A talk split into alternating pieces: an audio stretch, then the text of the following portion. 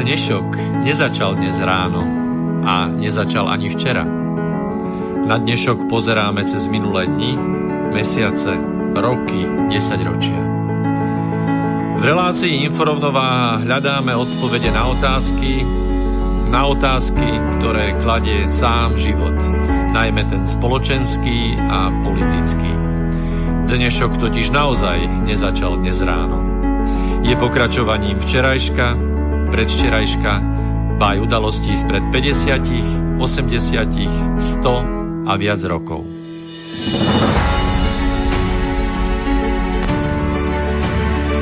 Rovnováhu potrebujeme vždy, všetci a všade. Je preto veľmi podstatné, či sa k nej blížime, alebo sa od nej vzdialujeme. Všetko totiž súvisí so všetkým. Počúvate reláciu Inforovnováha.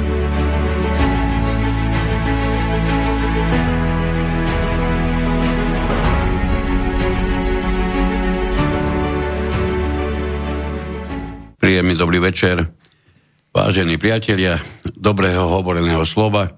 Aký ste mali dneska deň? Presnejšie po slovensky dnes deň. Niekto vás dobre nahneval, niekto vás niekam poslal, prípadne sa vám vrátila stará láska, alebo vás tá nová opustila, alebo vám niekto ukradol peniaze, prípadne ste možno nejaké našli. Toto všetko vyzerá ako náhoda, ale ono to je pospájané jedným, jedným slovíčkom. Ehm, ja sa snažím v týchto, týchto veciach istým spôsobom hľadať spravodlivosť. Pretože sa hovorí, že spravodlivému je dopriaté viac, a tomu menej spravodlivému výrazne menej. Takže mnohokrát to, aký, aký spokojný máme deň, závisí aj od toho, ako vnímame tento mimoriadne dôležitý aspekt života. Dnes chceme hovoriť spolu s kolegom Petrom Luknárom. Ahoj. Príjemný dobrý večer, takisto vítam môjho kolegu Miroslava Luknára a od Mixpoltu. Dnes sme si dali opäť raz veľmi, veľmi silnú tému zmysel spravodlivosti. Našťastie ju nebudeme riešiť sami, to by sme tu boli niekoľko týždňov. Veľmi príjemne a dobre určite, ako vždy nám pomôže v nej pán René Balák. Dobrý večer. Že by sme sa nepočuli? Že by sme niekde vypadli po ceste? Takže skúsime naviazať nové priateľstvo. To je nespravodlivé toto. Toto je nespravodlivé, áno. On, mi sa padli z linky. Aha. Stáva sa. Áno. Tak, už sa počujeme výborne. Niekde ste nám odišiel a, a s vami aj vaša linka, ale už ste našťastie naspäť, takže ešte raz príjemný dobrý večer aj pánovi René Balákovi. Dobrý večer do štúdia a všetkým poslucháčom. Tak tým poslucháčom, ktorí v prípade, ak budú mať silné nutkanie dohovoriť niečo aj za nás, prípadne za vás, e, nech môžu na to použiť dve možnosti. Buď nám zavolajú priamo do nášho štúdia na číslo 0951 485 385 alebo použijú štandardný e-mail kde je potrebné, najlepšie je ísť na stránku Slobodného vysielača a máte tam vľavo odkaz do štúdia, stačí potom kliknúť a napísať svoj, svoju otázku, dojem, prípadne spokojnosť, alebo možno aj nespokojnosť. A to isté samozrejme môžete urobiť aj tak, že nám priamo napíšete do e-mailov, na e-mailovú adresu studiozavináč slobodný vysielač.sk samozrejme všetko bez diakritiky. Takže dnes e, s pánom Balákom chceme rozhovať okrem iného, ako vznikajú právne normy, aký je vzťah medzi právom a povinnosťou, aký je zmysel spravodlivosti, to je taká ústredná téma. No a potom, ako to je so spoločensko-politickou situáciou, keď si vyžaduje náš odpor, či na to máme morálnu povinnosť. Poďme úplne prvému, nečakanému. Pán Balák, pán Balák, vy ste mali dnes ako spravodlivý deň? Myslím si, že sa to nevyminikalo e, zo zaužívaného spôsobu života a tie úsmevné príhody rúškoidov a povedzme ľudí, ktorí sú covid veriaci, už považujem za bežný štandard. Takže to... Už sme si zvykli, to, hej? Aby som sa tomu, tomu zmienoval nejako. To patrí už k takému slovenskému koloritu. Nikdy by ma nebolo napadlo, že naozaj pri vyslovení podobného niečo, ako ste povedali teraz, budeme k tomu hovoriť, že už sme si prakticky pomaly zvykli. Na, na veriacich, e, COVID veriacich, to ste pekne povedali, COVID veriaci, áno. So všetkými dôsledkami, to je, že žiaľ Bohu, tá, toto, tento spôsob viery so sebou prináša. Dobre, takže skúsme pozrieť, ako to, ako to máme s, so samotnými normami, ktoré nám výrazne vstupujú na krídlach spravodlivosti a žiaľ Bohu niekedy aj nespravodlivosti do tak dôležitého aspektu nášho života, ako je, ako je mm, zákonnosť alebo právo. Ako to vnímate? No, ja to vnímam v horizonte posledných povedzme 30 rokov asi takým štýlom, že tu 30 rokov budujeme právny štát, ktorom v podstate ako keby absentovala spravodlivosť. A prečo tomu tak je? E, politici hovoria o práve, parlament schvaluje právne normy, máme ich toľko, že ich nevieme spočítať, ale koľký občania tohto štátu si uvedomia, že vlastne čo je to právo, to jus a čo je to právna norma. A teda, aká má byť tá právna norma, aby naplnila ten zmysel spravodlivosti? A to je niečo, čo by sa dalo nazvať, že právnou teóriou. A v podstate ide o to, že máme rôzne druhy práva, máme ľudské právo, boské právo, církevné právo a podobne. A nás zaujíma to štátne, to civilné právo ľudské, a to je to, čo tvorí tie pravidlá alebo normy medziludského spolužitia. A tu treba povedať veľmi stručne, že každé právo v našej Slovenskej republike by malo splňať niektoré kvalitatívne alebo také úplne esenciálne, alebo ja neviem, aké slovo iné použiť, kritéria, aby sa dalo nazvať vôbec právom a aby bolo spravodlivé. A podstate ide o to, e, to by mali najlepšie ovládať takí ľudia ako súdcovia a právnici, že právo má byť dôstojné, čiže má rešpektovať prírodzený mravný zákon. Ale ten teraz nebudem ja spomínať, len jestuje nejaké prírodzené právo, ten prírodzený mravný zákon lex naturalis a ten je základom akéhokoľvek práva. A tá štátna právna norma, tá naša legislatíva, akýkoľvek zákon by mal byť dôstojný. Čiže on by mal rešpektovať to prírodzené mravné právo alebo prírodzený mravný zákon. Ďalej má rešpektovať ľudskú prírodzenosť a človeka. To je veľmi dôležité, také by som povedala, že antropologické kritérium.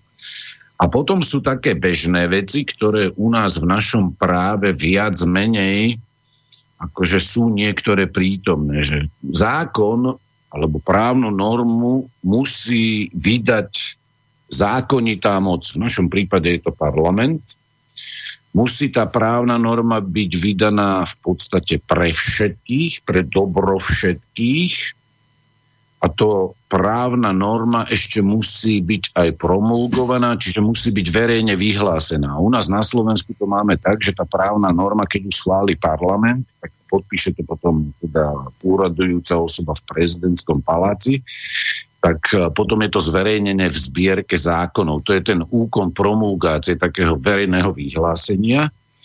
A posledné kritérium tej právnej normy je, alebo zákona, že musí byť e, možné zachovať túto právnu normu. Čiže tá zákonitá moc, zákonodarca by nemal vydávať zákono, zákony, ktoré nie je možné ani zachovať. A to sa žiaľ u nás často stáva, že je vydaná jedna zákonná norma, ktorá odporuje inej zákonnej norme, alebo je vydaný nejaký predpis legislatívny, povedzme podzákonná norma, a tá odporuje nejakej ústavo, ústavnému nejakému zákonu. Čiže toto je častý jav na Slovensku a v dnešnej čase koronahysterie to vidíme, že nejaký úrad verejného zdravotníctva alebo nejaká povedzme vláda alebo ministerstvo nejaké vydá nejaké úsmernenia, nejaké záväzné predpisy, výhlášky a oni sú v rozpore s vyššími právnymi normami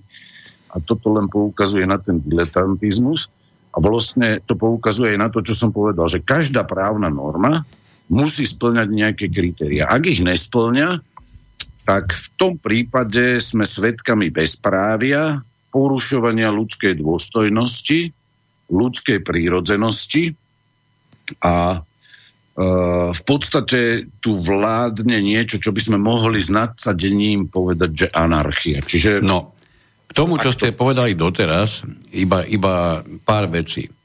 Prvá, bodaj by, naozaj by som sa chcel ráno zobudiť a bude stav presne taký, ako ste ho opísali, že iba jedna právna norma odporuje inej právnej norme, to by bol ešte takmer dokonalý stav po svojej nedokonalosti. My máme právne normy a nie je ich málo, kde si odporujú jednotlivé ustanovenia, čo považujem za ďaleko väčšiu tragédiu, najmä pokiaľ berieme základ, ktorý má byť široko zrozumiteľný.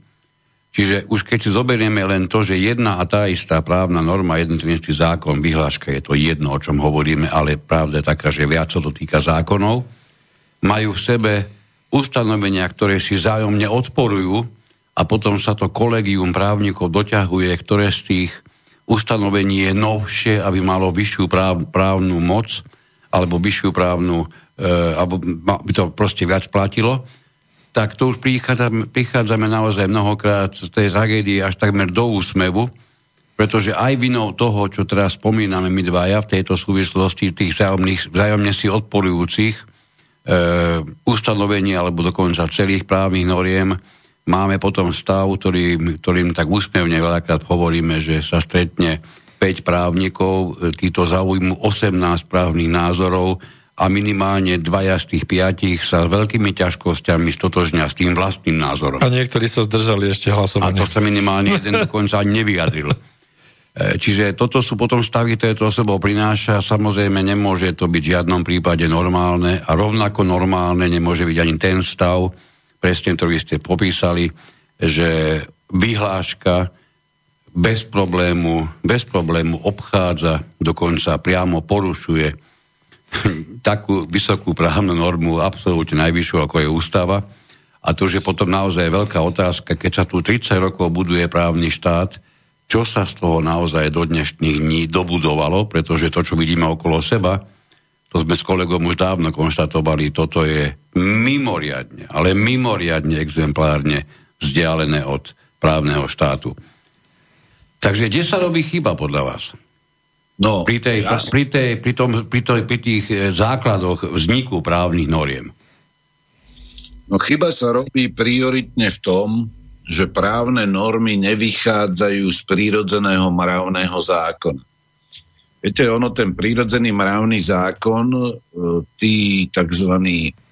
Nechcem ich škatulkovať podľa nejakého, nejakého názvu, ale takí tí liberáli alebo tí vyslovení socialisti, ktorí tak e, inklinujú k marxizmu ako takému a jeho derivátom, tak oni, oni považujú pr- prírodzený mravný zákon za niečo, čo je jedna z možných teórií, jeden z možných právnych konceptov budovania nejakého právneho systému. To je prvá vec. To je ako najzákladnejšia vec, lebo viete, ono ten prírodzený mravný zákon dvoma vetami – tam sú principiálne základné morálne normy, úplne primitívne.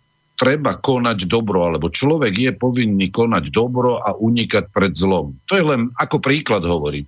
Potom tam máte také právne normy, ktoré sa nazývajú v tom morálnom zákone, v tom lex naturalis, ktoré sa nazývajú konkluziones, čiže to sú také sekundárne zásady, kde urobíte nejaký záver z primárneho princípu. A na, ne, na jednotlivé oblasti ľudského života, napríklad máme mravnú normu nezabiješ, ktorá je pretavená do právneho systému zákaž vraždy. No a sankcia za to. A potom máte operatívne normy, ktoré sa vzťahujú ku konkrétnemu skutku človeka. To sú také operatívne normy. A toto náš právny systém, alebo tí tvorcovia zákonov, ani nie tak v parlamente, ale skôr tých zúzadia, lebo ja, keď tak pozerám na tvoženie slovenských parlamentov, tak tam nepredpokladám intelektuálne schopnosti a právne schopnosti také, že by boli schopní tí poslanci tvoriť nejaké zákony, čest výnimkám. Ale toto ja považujem za zásadný, kardinálny problém. Legislatíva nerešpektuje prírodzený mravný zákon. No potom ako chceme spravodlivosť? Pán Balak, ja by som do toho vstúpil takým obrazom. Mne sa veľmi páčila jedna taká, jedno také prirovnanie, že um, ako, ako je, by sa mali tvoriť také právne normy, ktoré sú prirodzené, napríklad keď si predstavíte, že, že sa zhodne nejaká časť, teda mestská oblasť, že zriadi park. A ten park teda vysadia pekne trávičku, vysadia stromy, nejaké kríčky a teraz sa začnú zamýšľať nad tým, modelánske hlavy, že, že kade dáme cestičky cez ten park. No a už vás samozrejme napadá to, že pokiaľ, pokiaľ máme právny systém postavený taký, že chceme hlavne pôsobiť represívne, chceme e, trestať, e, chceme dávať nejaké bezhlavé nariadenia, no tak tie chodničky dáme neprirodzeným spôsobom. To znamená, že tak ich umiestnime, že, že normálny chodec jednoducho miesto toho, aby museli ísť 15 metrov doprava, aby sa napojil na nejaký chodník, ktorý predtým bol rovný, no tak pôjde cez trávu a teda poruší nejaký predpis, lebo po trave sa nechodí. Ne?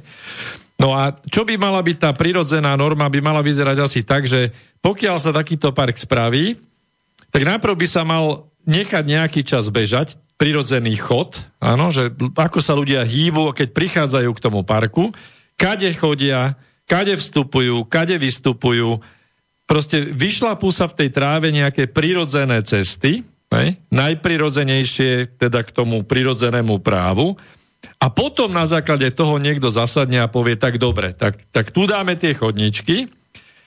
Keď niekto teda z tohto chodnička už v takto zriadenom parku pôjde na tú trávu, tak potom dáme 50 eurovú pokutu napríklad, hej? Kolega to, kolega to normálne zobral od prirodzenia. Áno, no to... Všimáte si to, hej? To znamená, že, to znamená, že ten, ten spravodlivý právny systém by mal vychádzať z nejakého tohto prirodzeného, samotného, z tejto prirodzenej podstaty a nesnažiť sa teda dávať medzi e, toho človeka a ten zákon prekážky, aby sme mohli teda čím viac e, trestať, čím viac robiť nejaké výnimky, ale jednoducho to nechať voľne bežať a potom odpozorovať a urobiť právne normy také, aby boli minimálne, ale tak, aby to mohlo všetko krásne fungovať. No vidíte, vy ste to vystihli bez toho, aby som musel reagovať, ale platí taká stará zásada, ja ho vyznávam už vyše 30 rokov, že minimum práva, maximum slobody. Mm-hmm. Ale no. slobody v medziach ľudskej dôstojnosti a prírodzenosti. Len, no žijeme v civilizácii, ktorá má strašne komplikovanú sieť vzťahov v rôznych oblastiach, a vidíme tu spra- v práve, v, práv, v legislatíve obrovské kvantum noriem. Obrovské. A v nich sa, ako ste sami vtipne naznačili, keď sa stretne určitý počet právnikov, že tam e, vznikne na druhú mocninu určitý počet právnych názorov. No a, a toto je to tajomstvo, že e, v rámci prírodzenosti, na tom príklade s tými chodníkmi, by sa malo rešpektovať tá dôstojnosť človeka, tú, tú, tá jeho prírodzenosť a to, čo vyplýva z nej, to sú tie ľudské práva. A v rámci vzdelávacieho systému by tí ľudia mali byť vedení k tomu, aby konali dobro. A ja sa teda, a ja kladem takú provokatívnu otázku, ktorou reagujem aj na tie vaše inšpiratívne podnety. Prečo vzdelávací systém česť výnimkám, medzi ktoré som patrila aj ja v univerzitnom svete, nevzdeláva na základných, stredných a vysokých školách svojich budúcich e, dospelých občanov, ktorí kedysi prevez, v budúcnosti prevezmú zodpovednosť za túto spoločnosť, v duchu prírodzeného mravného zákona.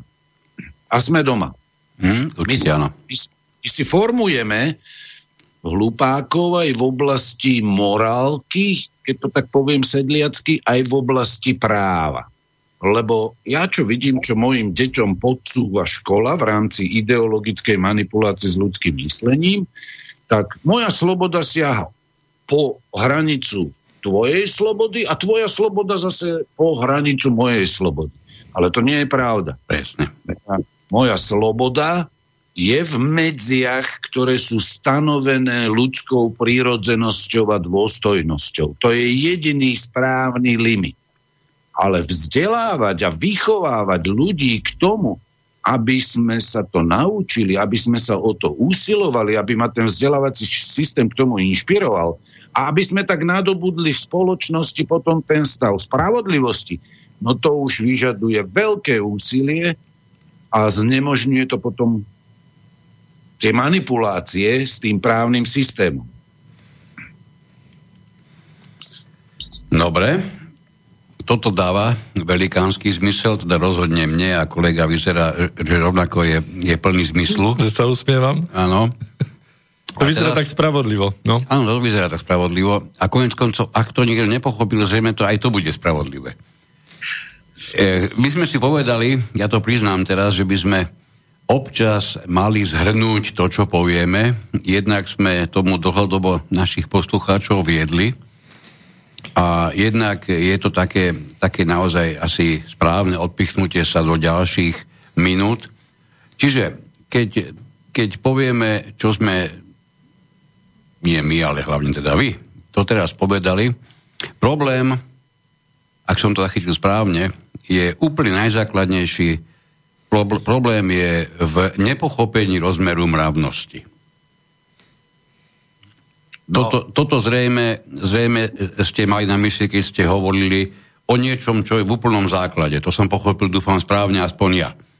No vynikajúco, pretože mravnosť alebo ten mravný zákon má byť základom legislatívy, čiže právnych noriem. To je to podstatné posolstvo, že právna norma má byť v súlade s etickými normami, s etickými princípmi. No a z toho potom vyplýva, keď je nižšia úroveň, nedaj Boh nízka úroveň, dokonca poviem tak všeobecnej mravnosti, tak je potrebné o to väčší počet noriem, zákonných, aj zákonu podobných, aby sa tá nemravnosť dala nejako umravniť tu narážame na jeden problém, že nie všetky druhy zla by mali byť zakazované v legislatíve. Ale tie druhy zla, ktoré sú tak ohavné, že rozkladajú za fungovanie spoločnosti a robia ten život nemožným a spôsobujú veľké utrpenie a veľké zlo, určité zlé skutky, tak v tých prípadoch by mali legislatívne normy sankcionovať ľudí, ktorí tak veľmi nemorálnym spôsobom konajú, že spôsobujú zlo nielen sebe, ale aj tým iným okolo seba. Čiže úlohou tej mravnej, no, tej e, legislatívnej normy, čiže zákona, ktorý vydáva štát, je to, aby penalizoval tie druhy zla, ktoré úplne rozvracajú život v spoločnosti. No tak ale v tejto chvíli ste odpísali také veľké množstvo politikov, že sa obávam, že by sme boli minimálne bez boh posledných prezidentov, keby toto malo byť pravda. V tejto chvíli určite nemáme ani nikoho na čele parlamentu a, a už de- absolútne nie, nemáme absolútne žiadneho premiéra. Ja neviem, či by nám to zase až tak moc chýbalo. lebo tam tento základ je viacnásobne spochybnený, ak už v nejakej inej rovine, tak v rovine e, o, adoptovaného stupňa vzdelania, to je žiaľ Bohu viditeľné príliš, príliš na to, aby to človek nevidel. Ale ja, to, ja do toho skočím, že a ktoré sú to tie zlá, tak. ktoré majú byť dechané na pospas a ktoré majú byť riešené? No a to je práve to, na čom sa ľudia nevedia dohodnúť a nazývajú to, poviem, ja si vyberiem jeden mm. taký skutočne kontroverzný príklad, alebo príklad, že ľudia sa nevedia dohodnúť na niektorých e, zlegalizovaných, alebo teda lepšie presne povedané, nepenalizovaných druhov zla. To, že je krádež zlom a nespravodlivým konaním, to pochopí každý. A e, niekedy sa žartovne hovorí, že keď ukradnete niečo v hodnote 50 eur alebo 300 eur, tak môžete ísť aj do väzenia. Ale keď ukradnete miliardy v podobe sprivatizovaného nejakého podniku, tak ste vážený člen spoločnosti. A teraz je otázkou, že ako to zlo, povedzme krádeže, penalizovať. A druhý prípad, ktorý je veľmi pre mnohých ľudí poburujúci, je e, zločin vraždy. A ja mám takú otázku v podstate pre všetkých politikov, či minulých alebo súčasných a možno aj pre tých budúcich, ktorí slubujú spravodlivosť. No ako môže slubovať spravodlivosť politik, ktorý na jednej strane chce sankcionovať nejakého verejne známeho človeka za nejakú vraždu, ktorú ani nevedia mu to dokázať, že si to objednal. A na druhej strane ten istý politik nemá vôbec žiadny problém s vraždou nenarodeného človeka. Viete, to je aká spravodlivosť? Akože jedna živá ľudská bytosť, keď pozbaví inú živú ľudskú bytosť života, tak e, to sa ide sankcionovať a v inom prípade sa povie, že dokonca absurdne ideologicky, že to je právo ženy. Čiže sú druhy zla, ktoré skutočne, a tá krádež, a keď sa pozriete na 10 božích prikázaní, čo sú mravné univerzálne princípy, tak jednoducho to sú veci, ktoré e, spôsobujú fakt kolabovanie spoločnosti. Korupcia to je istým spôsobom krádež. No, no a... ale tu by som vstúpil do toho, že e, dôležité je jeden, jeden z z odborníkov na, na problémy spravodlivosti Herbert Hart e, dal takú povestnú vetu, že kým nestanovíme, aké podobnosti a aké rozdiely sú relevantné, zostane veta, posudzuj podobné prípady podobne iba prázdnou formou. A má v istom zmysle pravdu. Hm? A a o tom toto je. Viete, teraz napríklad, a keby sme boli takí aktuálni, keď sme sa pripravovali na túto reláciu, bolo vypočúvanie kandidátov na generálneho prokurátora.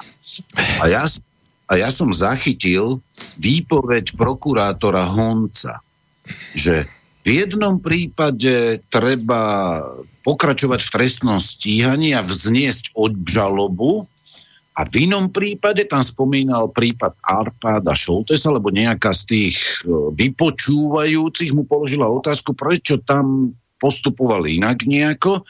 On povedal, no viete, no nemôžeme sankcionovať každého za ten istý čin, musíme rozlišovať, že aký to má dosah na koľko ľudí, Neviem, presne to si to nemyslíte, to nemyslíte vážne. Ja som našťastie, pre moje šťastie, tieto slova nepočul, ale ja si myslím a trúfam si to vyhlásiť, že toto, tento základ myslenia nielen generálneho, ale akéhokoľvek prokurátora tak trošku vyfauloval.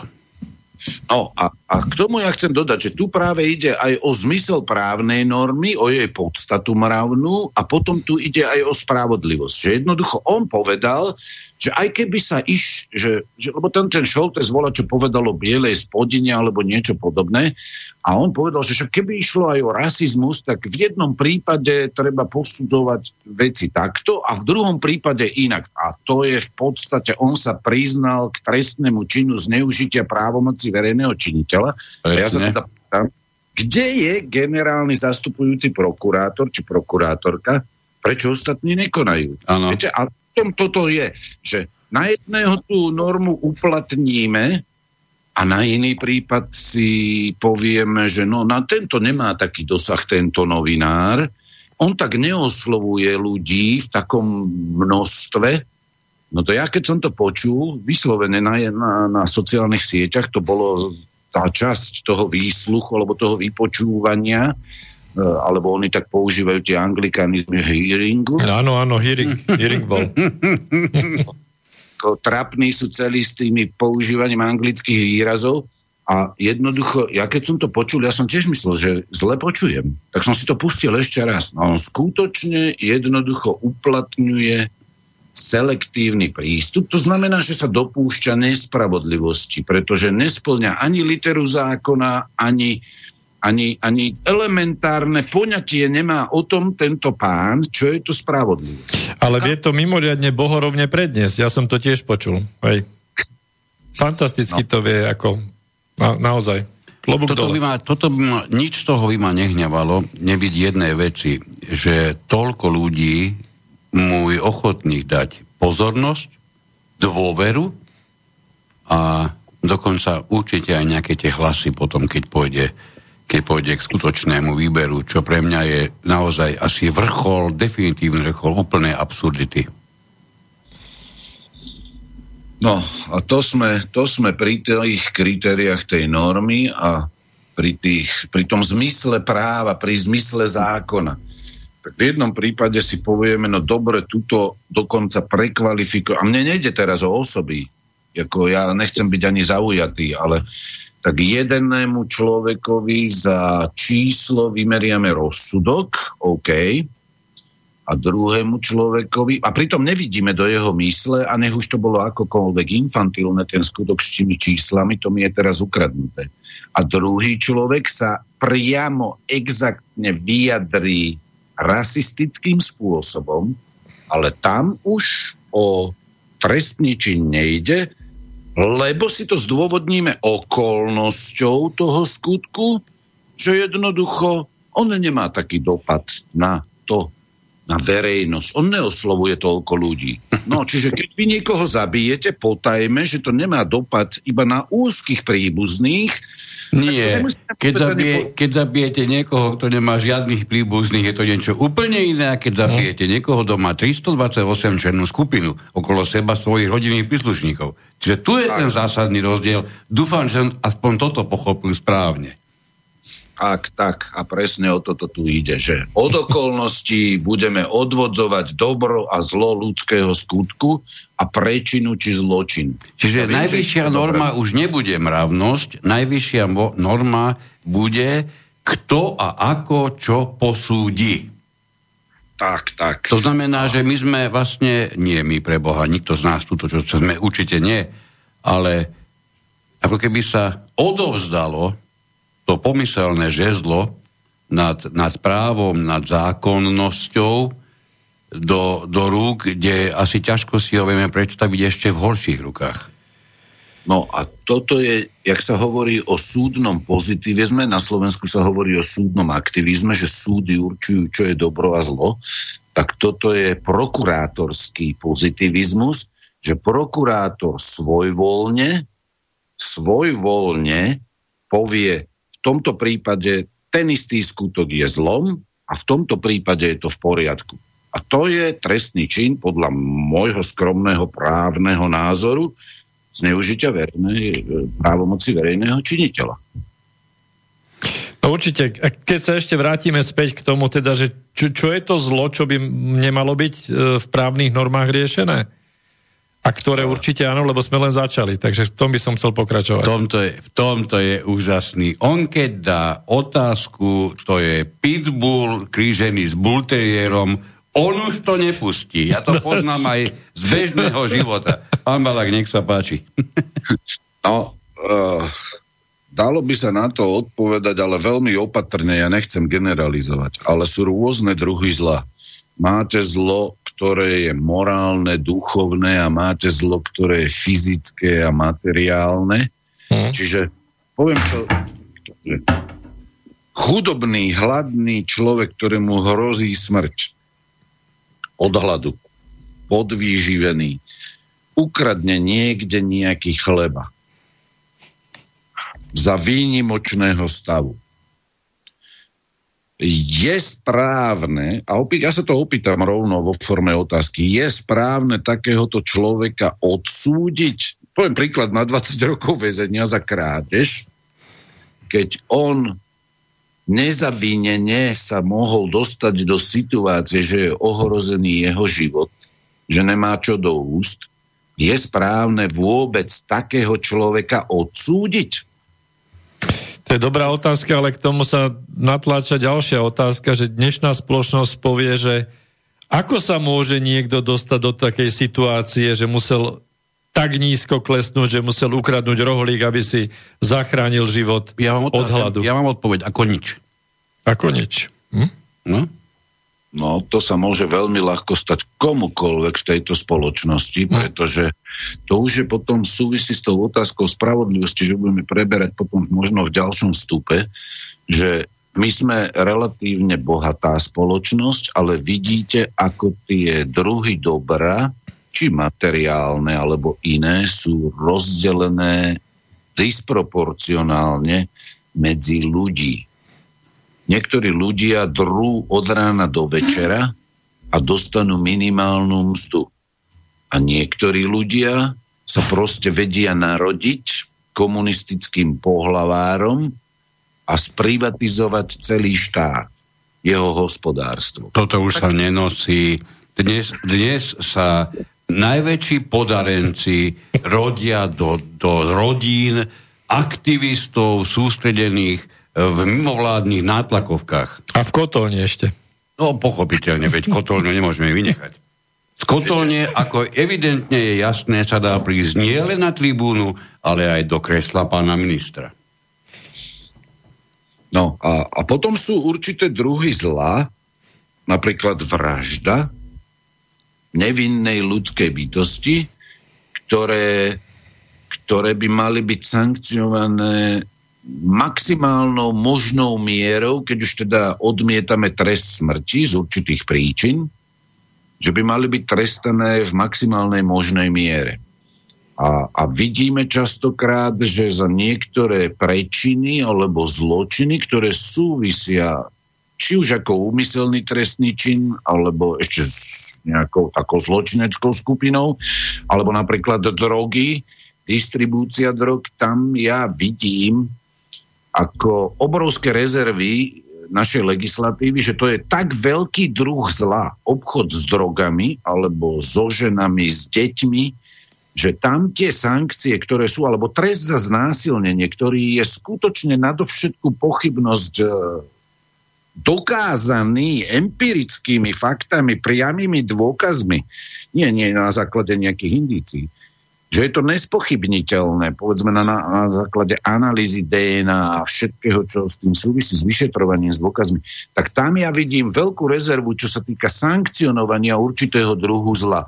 Alebo poviem príklad, nevyplatenie mzdy, že zamestnávateľ, nejaká bohatá firma nevyplatí mzdu tomu pracovníkovi. To je podľa mňa do neba volajúci zločin, kedy vystavujeme poctivo pracujúceho človeka existenciálnemu riziku prežitia. A, a, a mnohé takéto druhy zla sú v spoločnosti, ktoré skutočne je potrebné sankcionovať oveľa tvrdšie, ako sankcionované sú, a niektoré trestné činy by napríklad mali byť zrušené a tu mám na mysli ten ideologický zákon o tzv. extrémizme, lebo podľa toho si môžete urobiť extrémistu aj zo mňa, aj, aj, aj, aj, aj z vás, pretože môžeme mať podľa niečie mienky nejakého znalca extrémny názor, ako mám ja napríklad, voči používaniu, e, voči povedzme potratom, e, že vražde nenarodených detí, potratovej genocídy slovenského národa, alebo povedzme môžem mať extrémny názor, že odmietam vakcináciu z dôvodu toxicity a iných zločinných praktík v oblasti vakcinácie. Čiže to môže niekto vyhodnotiť ako extrémistický názor a zrazu je z toho ideozločin a kriminálna situácia. To je to, to je to riziko vrcholného zneužitia všetkými možnými smermi a spôsobmi. Tak trošku ma pri tom, ako ste hovorili, e, nutkalo položiť rýchlu otázku, rýchlo odpovedou, nech si dáme potom pesničku. Ako sa pozeráte na trest smrti? Fú, tak to ste teda začal dobrú sekeru, pretože viete, na Pardon, strane... my, my sme tu na to, prepačte nám to. Na jednej strane e, nikto z ľudí nikto z ľudí nie je absolútnym vládcom nad životom. Nikto. Ja si, ja stále, vo mne to, ja to mám ako nevyriešený problém aj z hľadiska etiky, že na jednej strane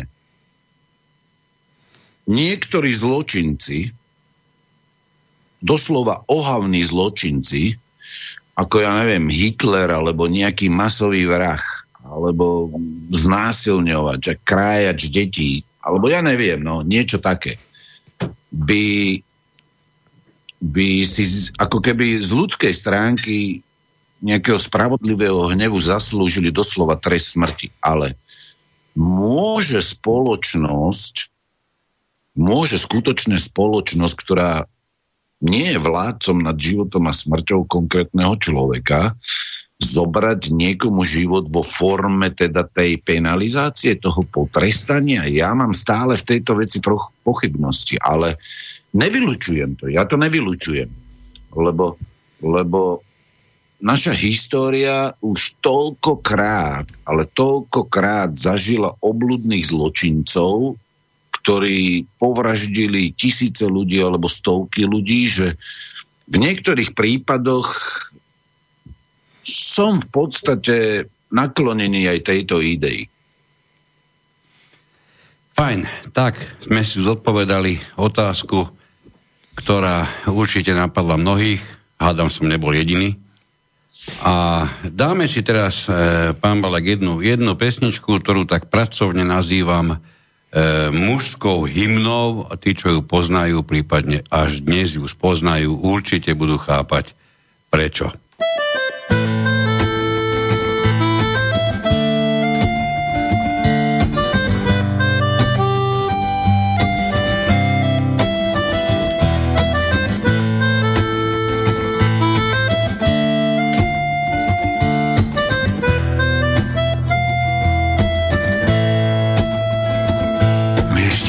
Jsme za tři rohy penaltu a kolena jsme měli odřená od asfaltu a místo tyček školní kabely.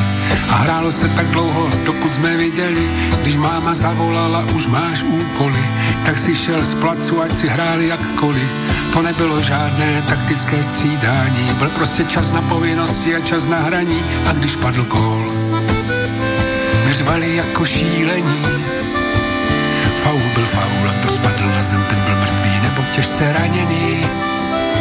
Výhra byla všecko a remíza se nebrala. Jo, to byly časy, kdy nám hlava malajka ve sputníku lítala. A svět byl veliký a život před námi.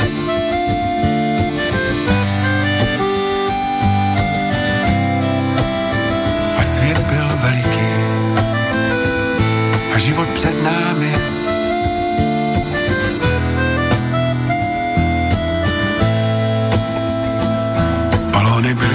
Těžké, že dneska hrát s nima, tak vám to chlapi utrhne hlavu a i z ušima. A pionýr se do fotbalu příliš nemíchal. Někdo byl kvašňák, někdo šrojfa, někdo pospíchal. Dneska už na všechno jsou metody a systémy. To jenom my volové hráli jsme furt po zemi. Protože když to někdo napral vzduchem od nohy, hrozilo rozmlácení skleněné výlohy a když padl gól, vyzvali jako šílení. Faul byl faul, to spadl na zem, těžce raněný. Výhra byla všecko a remíza se nebrala. Jo, to byly časy, kdy nám nad hlavama lajka ve sputníku lítala. A svět byl veliký a život před námi.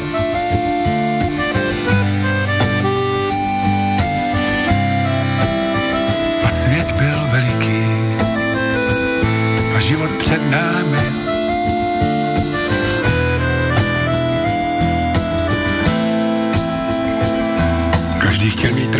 Zlatým pruhem u boku a všichni hnali jsme se bez hlavy do útoku. Nikdo se nevracel a brankář v bráně řvál. Jsem tu sám, jsem tu sám, krucinál. Offsidy nebyly, bo neměli jsme rozhočí. A když se srazil hlavou, tak si znarval obočí. A když si fakt byl dobrý a uměl si kličky, tak tě vzali mezi sebe velcí kluci ze sedmičky. A když padl gól, neřvali jako šílení. Nebo těžce raněný. Výhra byla všecko a remíza se nebrala. Jo, to byly časy, kdy nám nad hlavama lajka ve sputníku lítala. A svět byl veliký a život před námi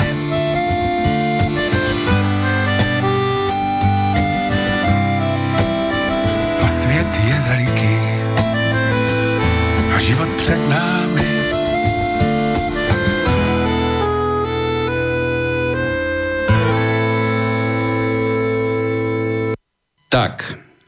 Máme ďalšiu časť dnešnej informovnováhy ešte stále e, s pánom René Palákom. E, Palák, skúsme načrieť do toho jadra dnešného vysielania, to znamená do zmysla spravodlivosti. Ja viem, že to je, že to je mimoriadne hlboká studňa, ale aspoň, aspoň tie základné, základné veci si dajme. No, spravodlivosť je považovaná aj za princíp, aj za cnosť, podľa toho, z jakého uhla pohľadu sa na to pozriete, ale e, laicky je dobré povedať takú podstatu inými slovami. Spravodlivosť upravuje vzťahy ľudí navzájom, ktorí žijú v spoločnosti. Čiže e, je to nejaká vôľa, a mala by to byť vôľa všetkých, nie len zákonodarcu, aby e, každý človek v spoločnosti dostal to, čo mu patrí z hľadiska mravného a spravodlivého nároku. Čiže spravodlivosť ona ako keby rozlišovala medzi mojím a tvojím, medzi mnou a tebou, medzi jednotlivými ľuďmi a to, čo i medzi tým, čo každému z nich spravodlivo prináleží. To je taká, by som povedal, základná nejaká črta e, toho, čo je spravodlivosť. Každý má dostať to, čo mu patrí. A tu treba povedať tri také dôležité veci. Máme tzv. všeobecnú alebo univerzálnu spravodlivosť, čiže to je nejaký základný postoj, taký by som povedal až teoretický, že každý človek uh, realizuje na základe slobody a zodpovednosti svoje záväzky v spoločnosti a zúčastňuje sa na, na budovaní tej spoločnosti, na rozvoji seba samého, rozvoji ja, iných členov spoločnosti. Jednoducho je to niečo, čo dáva akési základné pravidlo. To je akýsi základný rešpekt voči ľudskej dôstojnosti a voči ľudskej prírodzenosti nielen svojej, ale aj tých ostatných. To je taká všeobecná spravodlivosť. A potom tu máme, máme nielen to rešpektovanie niečích práv a povinností v tom všeobecnom zmysle, ale máme aj uplatnenie tej teoretickej všeobecnej spravodlivosti v praktickom živote. A tam sú dva také základné druhy spravodlivosti, alebo teda povedzme radšej tri, aby sme boli presní. A tu už sa dostávame k tzv. výmennej spravodlivosti, ktorá, podľa ktorej, ona sa volá, že komutatívna v tej teórii, že podľa ktorej sa riadi výmena je medzi jednotlivými členmi spoločnosti alebo právnymi subjektami alebo obchodnými subjektami, medzi akýmikoľvek subjektami. A e, tam idú o tovary, služby a takéto veci. A potom máme legálnu spravodlivosť, čiže tú zákonnú, to sú tie zákonné normy, a podľa nej sa riadí hlavne správanie jednotlivca voči spoločnosti ako takej, voči štátu. Sú tam určité záväzky, ktoré ľudia majú voči spoločnosti, voči štátu. Ja neviem, platenie daní, alebo to môže byť ako príklad. A táto legálna spravodlivosť, ona zaručuje, alebo zabezpečuje, alebo nejakým spôsobom usmerňuje, riadi tie záväzky, to plnenie tých povinností, ktoré človek má voči iným členom spoločnosti alebo voči, voči spoločnosti ako také, že sa spolu podiela na, na vytváraní dobra. A posledná spravodlivosť alebo posledný druh spravodlivosti je tzv. distributívna spravodlivosť a tam už v podstate z toho názvu vyplýva, že tam sa tá nejakým spôsobom ohraničuje alebo usmerňuje vzťah spoločnosti alebo štátu vo vzťahu k jednotlivcom, ktorí v tej spoločnosti žijú. Čiže toto by bol taký základný vstup, že o čo vo spravodlivosti ide. No, tak ja to hneď od začiatku skomplikujem trošku, lebo v rámci E, rôznej literatúry, ktorú som si všimol s problematikou spravodlivosti, tak je, je dosť veľký zápas medzi dvomi pojmami.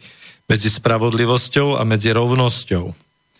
Mnoho ľudí uh, si to zamieňa, častokrát, hej, takže skúsme, skúsme uh, sa nejak pozrieť na tieto dva termíny, ak, aký je medzi nimi rozdiel, alebo v čom sú podobné, lebo mne to uh, z hľadiska nejakej, nejakej ideológie, čo sa človek určite tomu žiadny neubráni, to slovo spravodlivosť, e, keď, keď ho aj vyslovím, alebo keď ho počujem, tak si predstavím nejakú tú najvyššiu spravodlivosť. Aj keď zďaleka uh, tu v spoločnosti nežijeme tú najvyššiu spravodlivosť, žiaľ Bohu.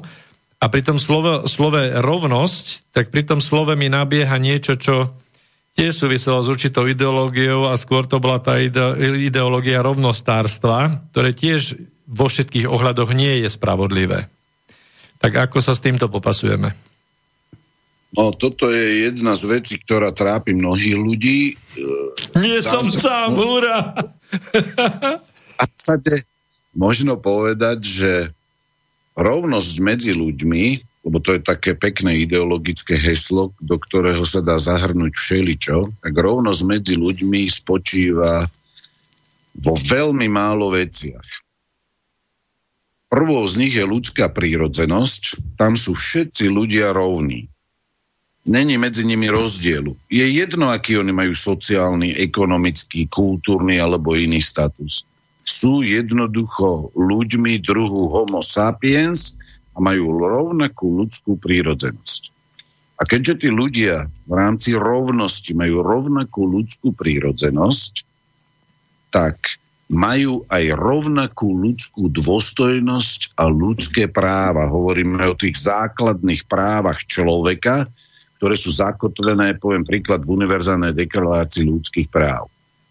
Druhou vecou ale je, že každá ľudská bytosť, aj keď sú si všetci rovní v medziach ľudskej prírodzenosti a dôstojnosti, sú úplne rozdielni, pretože každá ľudská bytosť je jedinečná.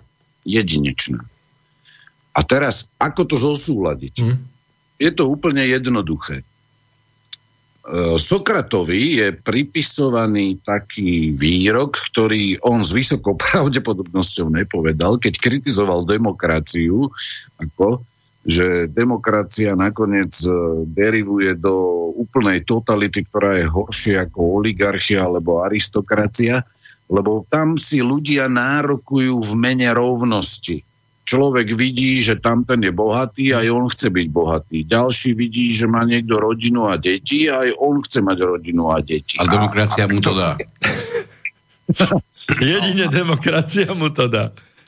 A demokracia mu to dá, poznáte to. Jasné. No, a, toto je, a toto je základná chyba. Hm? Že jednoducho jedinečnosť, originalita človeka spôsobuje tie prírodzené rozdiely medzi ľuďmi a nemožno to heslo rovnosti uplatniť na všetky oblasti života takým, e, by som povedal, spôsobom, ktorý je už doslova ideologický.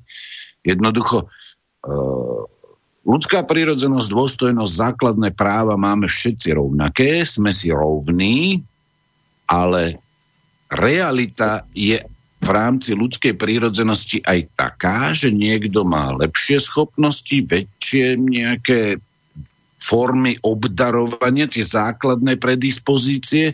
Niekto sa narodí do lepších nejakých východiskových pomerov, niekto do úplne slabúčkých, čo sa týka povedzme osobnostného rozvoja.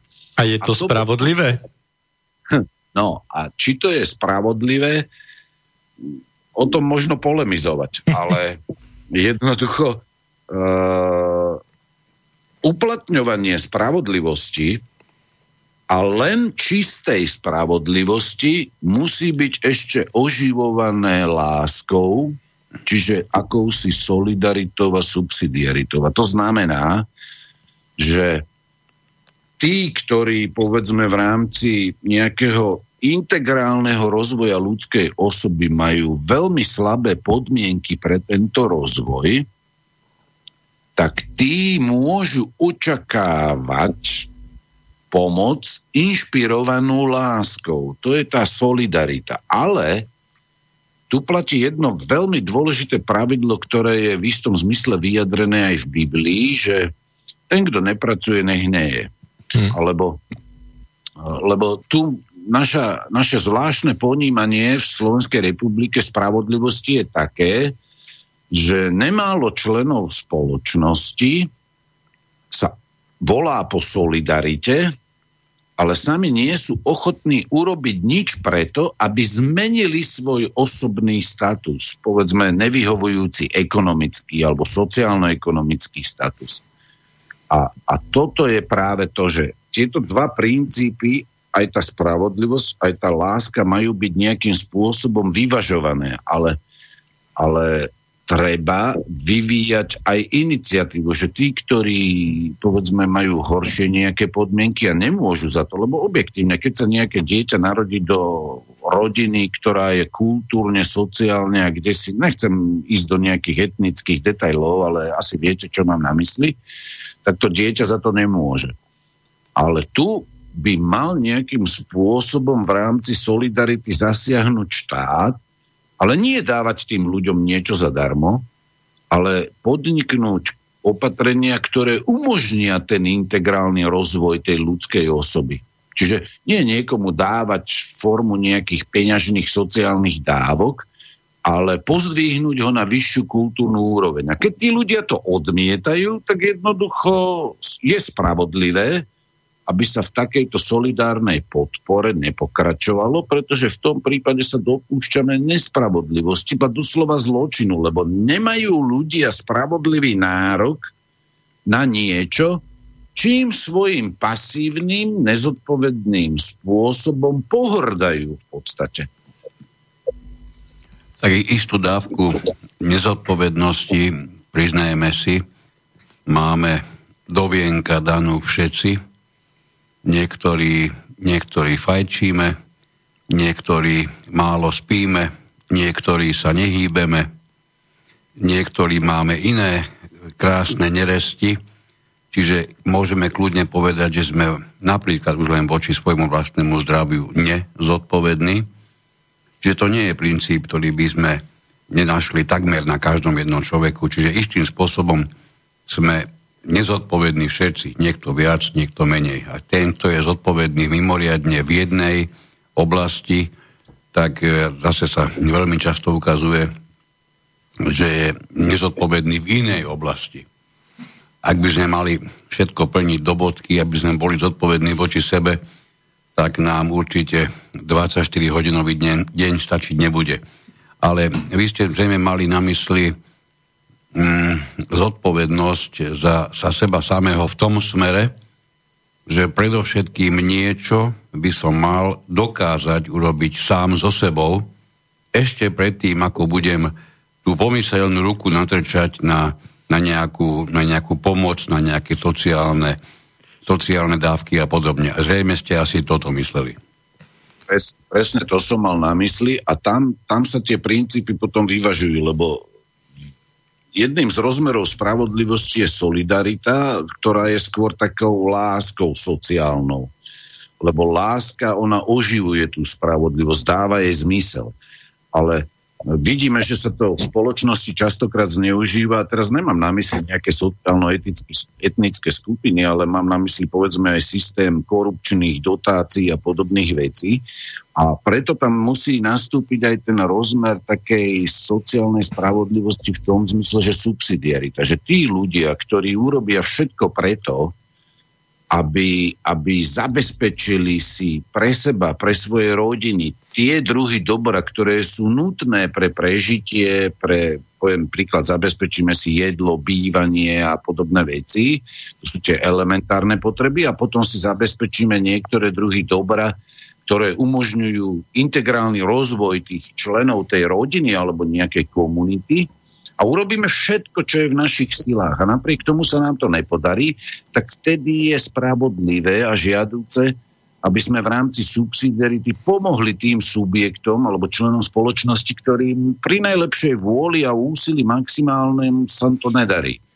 Ale, ale to, je, to, to je tak zložitý systém, že ukazuje sa, že inštitucionalizácia v legislatíve týchto pravidiel vedie k deformáciám spravodlivosti a zároveň aj k deformácii tej sociálnej lásky.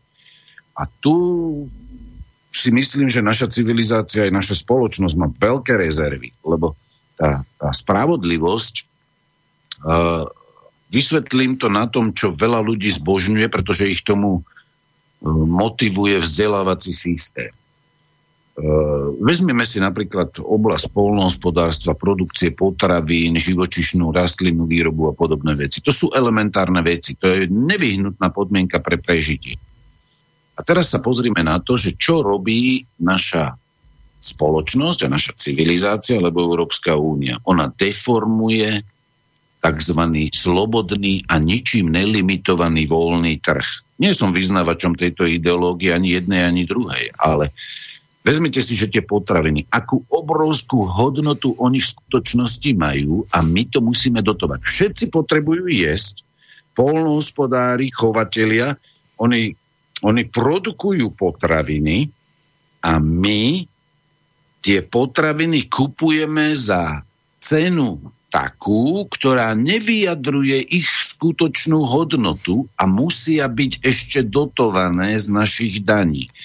To je jednak nespravodlivé, ale je to nespravodlivé najmä kvôli tým našim polnohospodárom. Jednak oni dostávajú, ja neviem, 50% či 55% dotácií v porovnaní s inými krajinami na západe, čiže oni nemôžu byť konkurencieschopní. Ja sa pýtam, tí, ktorí tak sú proeurópsky orientovaní, tí politici a zákonodarcovia, tu vás netrápi, že je to do neba volajúca nespravodlivosť? A polnohospodári, to sú nejakí tí bežní polnohospodári, nemám na mysli tie obrovské korporátne firmy, mám na mysli skutočných polnohospodárov, tak tí ledva prežívajú a ceny potravín sú také, že oni musia byť dotovaní a obchodníci na tom ryžujú. Tak sa pýtam, Aká je toto predstava v Európskej únii aj na Slovensku o spravodlivosti, keď eurodotácie a dotácie sú ničím iným ako boha pustou korupciou? Viete, čo je na tom pre mňa sympatické? Že v tomto jednom aspekte, o ktorom hovoríte, sa tá Európa ani len netvári, že ide o spravodlivosť. Už keď tom, tom celom marazme hľadám aspoň niečo pozitívne, tak je to to, že aspoň sa nehrá na, na spravodlivého, ktoré tá Európa samotná, pričom samozrejme o spravodlivosti ani slovo nemôže byť. No dobre, ale keď, keď berieme do úvahy to, že dobre, e, tie potraviny kupujeme za, za cenu tak nízku, že jednoducho ten celý cyklus by nemohol bez tých, bez tých, tých dotácií fungovať, ale ono sa to prejavuje aj na kvalite tých potravín. To znamená, že však je kopu takých dokumentárnych filmov, jeden Čech, taký ten potravinový kritik, bol v Taliansku vo výrobne šunky a, a tam ukazovali, že ako napichávajú tú šunku Uh, určitými látkami, uh, ktoré zadržiavajú vodu a v podstate napichávajú tam nejakú tú tekutinu, aby teda bolo, mohla byť lacnejšia. Hej? Nie, nie, aby z jedného kila urobili dve. Napríklad presne dve, áno. A ešte povie drzo, že jednoducho to by u nich v Taliansku sa nepredalo, že to je špeciálne pre východnú Európu. Hej? Takže, takže to je už úplne na hlavu. Čiže dotuje sa to, hej? čo je jedna nespravodlivosť. A druhá vec je, že teda dobre, kúpi sa to za nízku cenu, ale ešte za akú inú cenu, čo sa týka kvality. A to ešte sú tu absurdity a ja poviem jednu asi z najväčších, pretože Európa ešte stále dotuje tabakový, e, teda e, samotný nie priemysel, ale, ale tabak ako, ako plodinu. Čiže ten tabak, ktorý neskôr čo najväčšej možnej miere zakazuje, keď už je to podobe krabičiek cigariet, a dáva na ňu veľmi pekné obrázky. Tá istá Európa. Čiže to nie sú len nespravodlivosti, to je kombinácia s absurditou a mám taký pocit, pán Balák, že sa oblúkom vraciame do toho základu v tej mravnosti. No a, a presne o to tu ide, že naša spoločnosť nie je postavená na prírodzenom zdravom rozume a prírodzenej mravnosti a tá legislatíva takisto. Lebo ja som to použil skutočne len ako príklad. Ja nechcem rozprávať o tých e, o tom obludnom systéme do nejakých detailov, ak ide o tie potraviny a celý potravinársky sektor. Ale vidíme, na akých nespravodlivých základoch stojí naša legislatíva v celej Európe, len čo sa týka tejto veci, ktorú sme povedali ako príklad, ktorá je elementárnou potrebou každého človeka pre prežitie. A hm. čo potom chceme, aby v oblasti ľudských práv, alebo v mnohých iných, ja neviem, v oblasti rodiny, práv rodičov, práv detí a ja neviem, jakých iných dôležitých tých duchovno-morálnych otázkach sme chceli spravodlivosť, keď my nevieme zabezpečiť spravodlivosť v eh, elementárnom zabezpečovaní jedla a pitia na prežitie. Lebo ja viem, že niektorí ľudia žijú preto, aby jedli a niektorí ľudia jedia preto, aby žili. Ale, ale tu vidíme veľké prevrátenie nášho morálneho nejakého kompasu a morálnych hodnôt ako takých, lebo tu sa operuje v rámci Európskej únie a kadejakých ideológií o hodnotách európskych, o európskom práve, o ľudských právach, ale keďže to stojí na pochybnom základe etickom, tak potom vidíme tieto absurdity, ktoré vyústiujú do veľkej nespravodlivosti. Keď poctivý polnohospodár ledva prežíva a polnohospodár vo Francúzsku ten nepracuje a ešte dostáva za to peniaze alebo nejaké kvóty. Čiže toto je to, že zdravý sedliacký rozum sme úplne vymazali, elementárny etický fundament legislatívy, ktorý je prvým predpokladom spravodlivosti, sme z toho konceptu legislatívy a spravodlivosti dali preč. A spravodlivosť sme zredukovali na právnu rovinu, ktorá je ale odtrhnutá od etického základu, od skutočných pravdivých hodnôt a miesto toho sme si dosadili ideológie, e, ktoré to mali nahradiť. A výsledkom je to, že každý hľadá spravodlivosť, ale nikto ju nenachádza. A ešte dovolím tomu doplniť, že ako si je stále ubúda. Čiže sami, ako keby sme boli takmer každý deň menej a menej schopní byť minimálne vo svojom vnútri, ale i užitočné by bolo aj navonok, i naozaj spravodlivý. Niekto tieto princípy má veľmi pevne zakotvené a iný sa s nimi bez problému rozlúči kedykoľvek a toto nie je v takom poriadku, najmä keď si uvedomíme, aké to má dopady potom. Máme tu jeden, jeden mailík doručený, taký zaujímavejší. E, ho, poslal nám ho prakticky, môžem povedať, stály poslucháč. A píše pekne, že stáva sa, že zákon nie je vždy spravodlivý A na druhej strane spravodlivosť nie je zákonná. Tá druhá časť výrobku nájde v spoločnosti viac pochopenia, napísal Juraj. Napísal pravdu.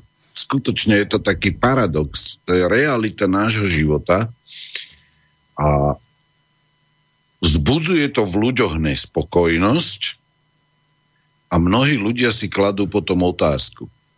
Mám ja ako občan rešpektovať zákonné normy, keď sú oni nespravodlivé a nenaplňajú skutočne, nie sú zacielené na spravodlivosť. No a tu je ten konflikt potom v ľuďoch, v ich svedomí, v ich vnútri, v ich srdci. Ako to teda je? Som ja ako občan povinný rešpektovať zákony, ktoré sú nespravodlivé?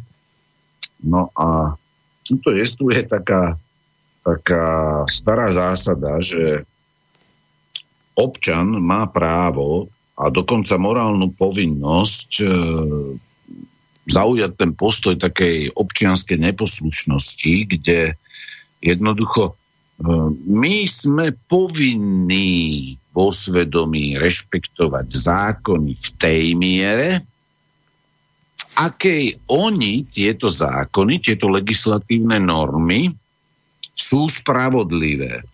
Toto riešili už v, antickej, v antickom svete, tam ten, e, tá dráma Sofokles, e, čo poznajú ľudia Antigona, tí, ktorí majú troška také klasické vzdelanie. A teraz ide o to, že ja vo svedomí vidím, že nejaká norma je nespravodlivá, mohli by sme povedať veľa príkladov, a teraz ja keď ho nebudem rešpektovať, do akej miery ho nemusím rešpektovať. Ak právo nesplňa tie základné kritéria, ktoré majú splňať tie právne normy, a keď nie je v zhode s tým prírodzeným mravným zákonom, tak človek, vidiac, že takéto nespravodlivé zákony sú, ich vo svedomí nemusí rešpektovať.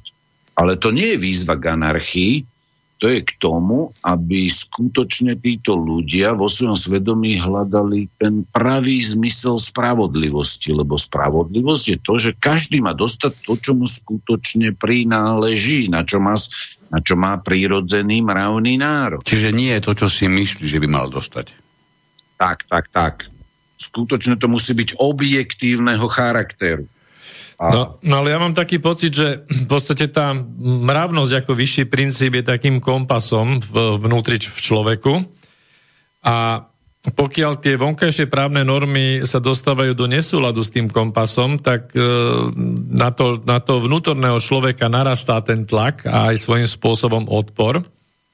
A v kontexte toho, čo žijeme napríklad dnes, tak mám taký pocit, že množstvo tých ľudí, ktorí sú ako keby dnes už vykorenení, aj množstvo tých mladých, ako keby stratilo ten vnútorný kompas a, a ku podivu, napriek tomu, že sú a tvária sa nezávislí a že sú to akoby rebeli, hej, proti všetkému a všetkým, tak v tejto šialenej dobe proste sú ochotní plniť nariadenia, dajme tomu tie rúškové nariadenia, hej, úplne prirodzene a ešte si povedia, že však ale vedie to, veď to bolo nariadené. Hej?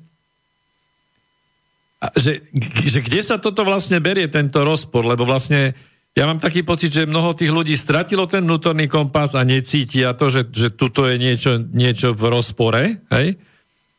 A oni kľudne zasalutujú, idú do šíku proste a, a dajú si to, lebo veď to niekto nariadil. Hej? A vôbec sa ne, nezamýšľajú nad tým, že prečo to nariadil, e, k nejakému základu sa nepotrebujú dopátať, len proste, lebo to hlásia média. Dovidenia.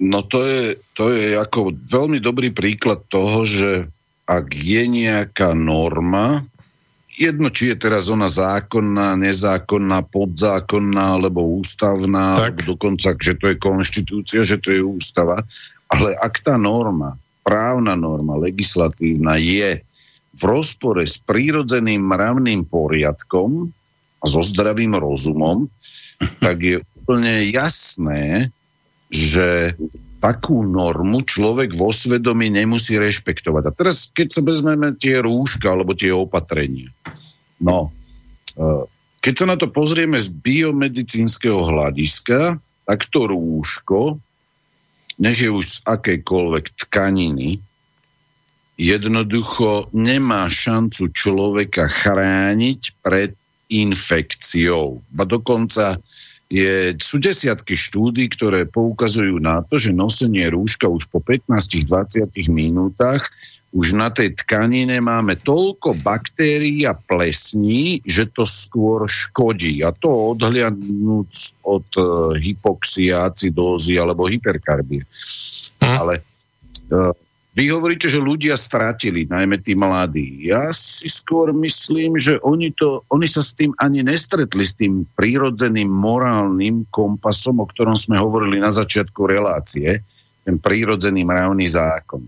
Lebo to sa nikde neučí. To sa nikde neučí to sú výnimky. Ja som poznal dvoch profesorov, troch takých učiteľov vysokoškolských, ktorí skutočne dbali na to, aby sa študenti stretli s tou, s, tý, s tou koncepciou toho prírodzeného mravného zákona. Čiže oni ani sa, keď sa títo ľudia s tým nestretli, tak e, a tá zábava a média v nich zabijú tú intuíciu a zdravý sedliacký rozum, tak potom ich môže ešte potenciálne zachrániť to, čo som kedysi napísal na Facebook, že vypni televízor a zapni rozum.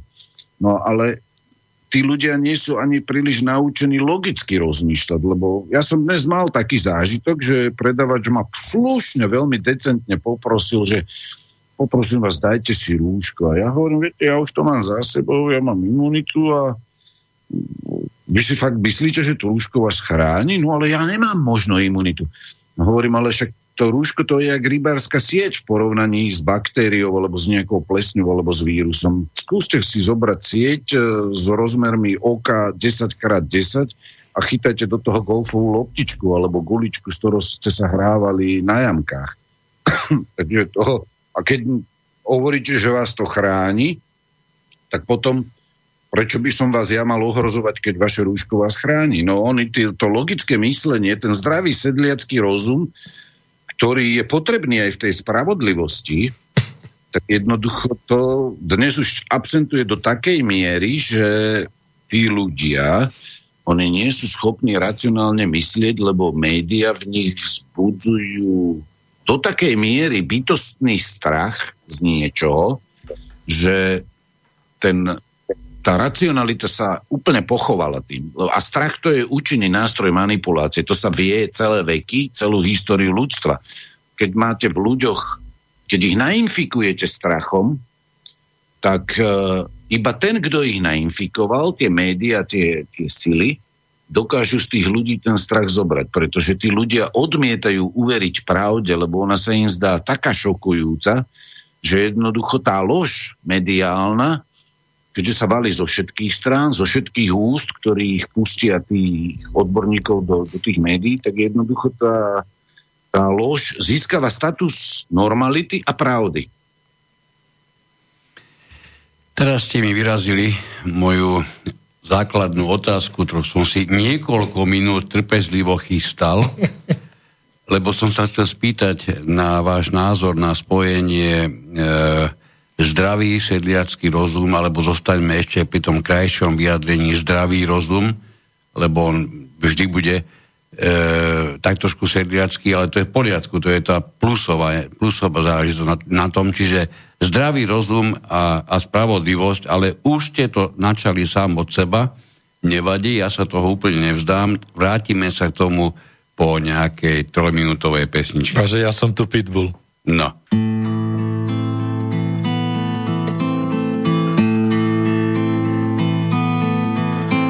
Spatřil jsem kometu, oblohou letěla, chtěl jsem mi zaspívat, ona mi zmizela Zmizela jako laň u lesa v remísku. V očích mi zbylo jen pár žlutých penízků. Penízky ukryl jsem do hlíny pod dubem. až příště přiletí, my už tu nebudem, my už tu nebudem, ach pícho marnivá. Spatřil jsem kometu, chtěl jsem mi zaspívat o vodě, o trávě, o lese, o smrti, se kterou smířit nejde se, o lásce, o zradě, o světě a o všech lidech, co kdy žili na téhle planetě.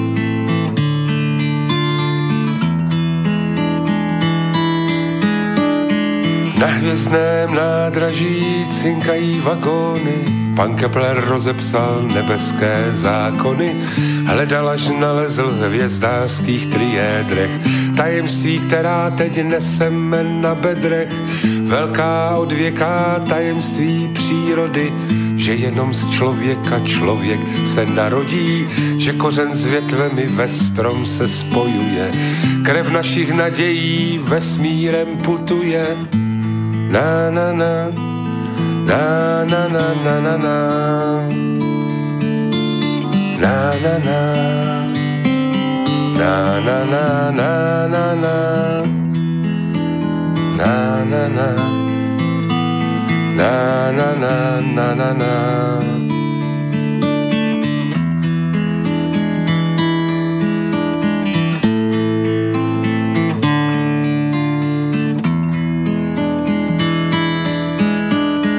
Patřil jsem kometu, byla jak relief pod rukou umělce, který už nežije. Šplhal jsem do nebe, chtěl se mi osahat.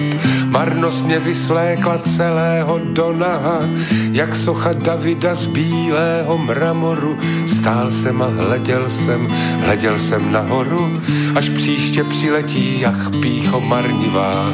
My už tu nebudem, ale jiný ji zaspívá o vodě, o trávě, o lese, o smrti, se kterou smířit nejde se, o lásce, o zradě, o světě. Bude to písnička o nás a kometě.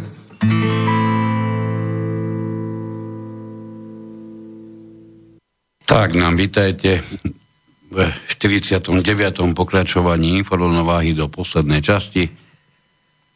S pánom René Balákom sa pokúsime ešte trošku nechať na chvíľu otvorené dvere samotné, samotnému zmyslu spravodlivosti. Takže pokúsme sa vrátiť k tomu, k tomu zdravému rozumu vo vzťahu k spravodlivosti, pán Balak. No, najlepšie bude taký príklad, ktorý teraz hýbe našou spoločnosťou, a to je vakcinácia, tou slávnou vakcínou od Pfizeru. A zdravý rozum, logické myslenie, bez akéhokoľvek vzdelania. Z médií zaznieva informácia, že to je účinná, bezpečná vakcína. Hovoria to politici, hovoria to niektorí odborníci, ktorí majú majú tú príležitosť, že im je umožnené ísť do toho hlavného mediálneho prúdu. No a zdravý sedliacký rozum hneď posunie otázku. Na čo je potom potrebný fond na odškodnenie tých, ktorí budú vakcinovaní?